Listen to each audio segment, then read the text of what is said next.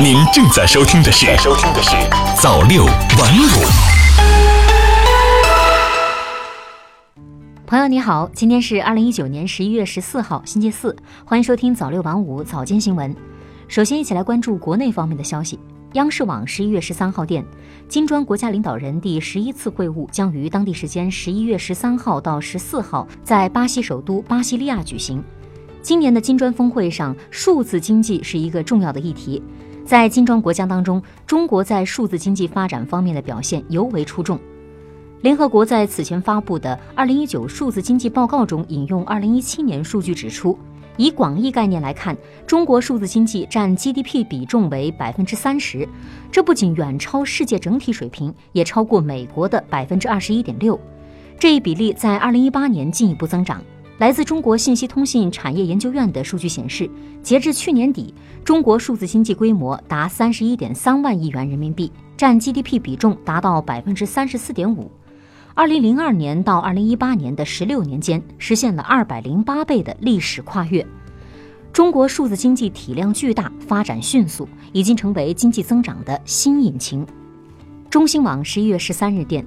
十三号，中国疾控中心网站刊发科普文章《鼠疫可防可治》，文中称，北京市不是鼠疫疫源地，自然环境中不存在鼠疫菌，老鼠中也不带有鼠疫菌。市民没有通过接触鼠等动物而感染的机会。中新网十一月十三日电，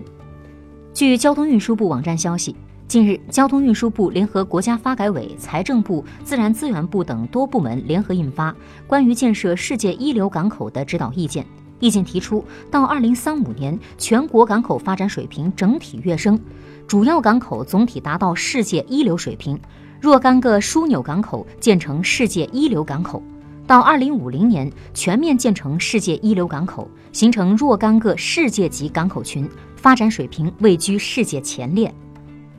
央视网十一月十三日电，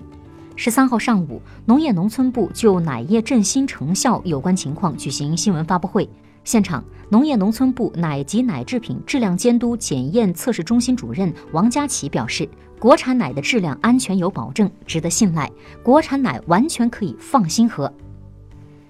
新华视点十一月十三日电，记者十三号从国家文物局获悉，于二零零七年被何鸿燊先生购回的圆明园马首铜像将回到阔别一百多年的家园。何鸿燊先生本月决定将马首铜像正式捐赠国家文物局。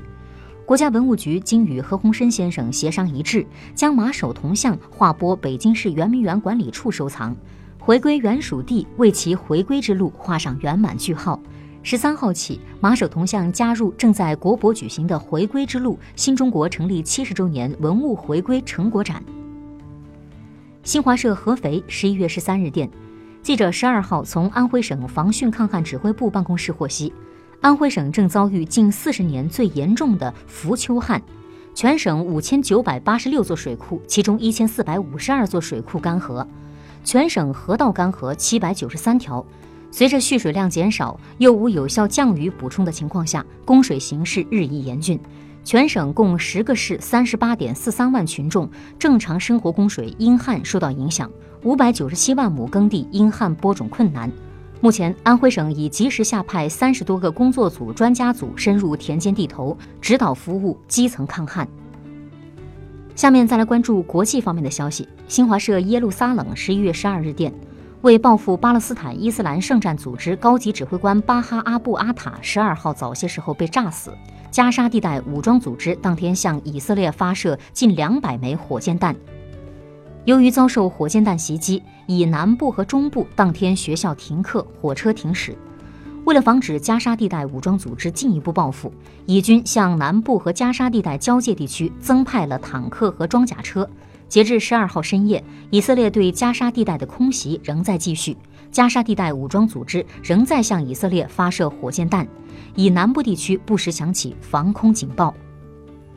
新华网十一月十三日电。英国脱离欧洲联盟党十一号给执政党保守党送上了一份礼物，承诺不会在下月议会选举中挑战保守党经由二零一七年选举赢下的三百一十七个议席。脱欧党党首奈杰尔·法拉奇当天解释，决定改变竞选策略，是因为首相鲍里斯·约翰逊的脱欧立场显现重大转变。法拉奇说，他确实尝试与保守党组建所谓脱欧联盟，但是没有结果。法拉奇表示，现在我们某种意义上已拥有脱欧联盟，只是由我方单边构建。新华社安卡拉十一月十二日电，土耳其内政部十一号说。土方已经启动遣返程序，打算把土关押的数千名极端组织伊斯兰国武装人员送回原籍国。据土媒报道，这些人大多来自欧洲。分析人士指出，土耳其近期与欧洲国家纷争不断，此举很大程度上是在表达不满，向欧洲施压，双方关系恐将进一步恶化。中新网十一月十三日电，据俄罗斯卫星网报道，俄罗斯远东联邦大学发布消息称，该大学科学家从海绵生物色素中获得新的化合物，这些化合物会导致某些种类的癌细胞死亡。该大学指出，该物质或可用于恶性肿瘤的选择性治疗，并且不会对机体健康细胞有不良影响。报道称，远东联邦大学自然科学学院有机化学教研室副教授日德科夫指出。至于说研制新药物还为时尚早，基于所获得的结果，学者们计划合成一系列新的衍生物，并对实验鼠进行测试。好的，以上就是今天早六晚五早间新闻的全部内容了，感谢您的收听，咱们晚间再见。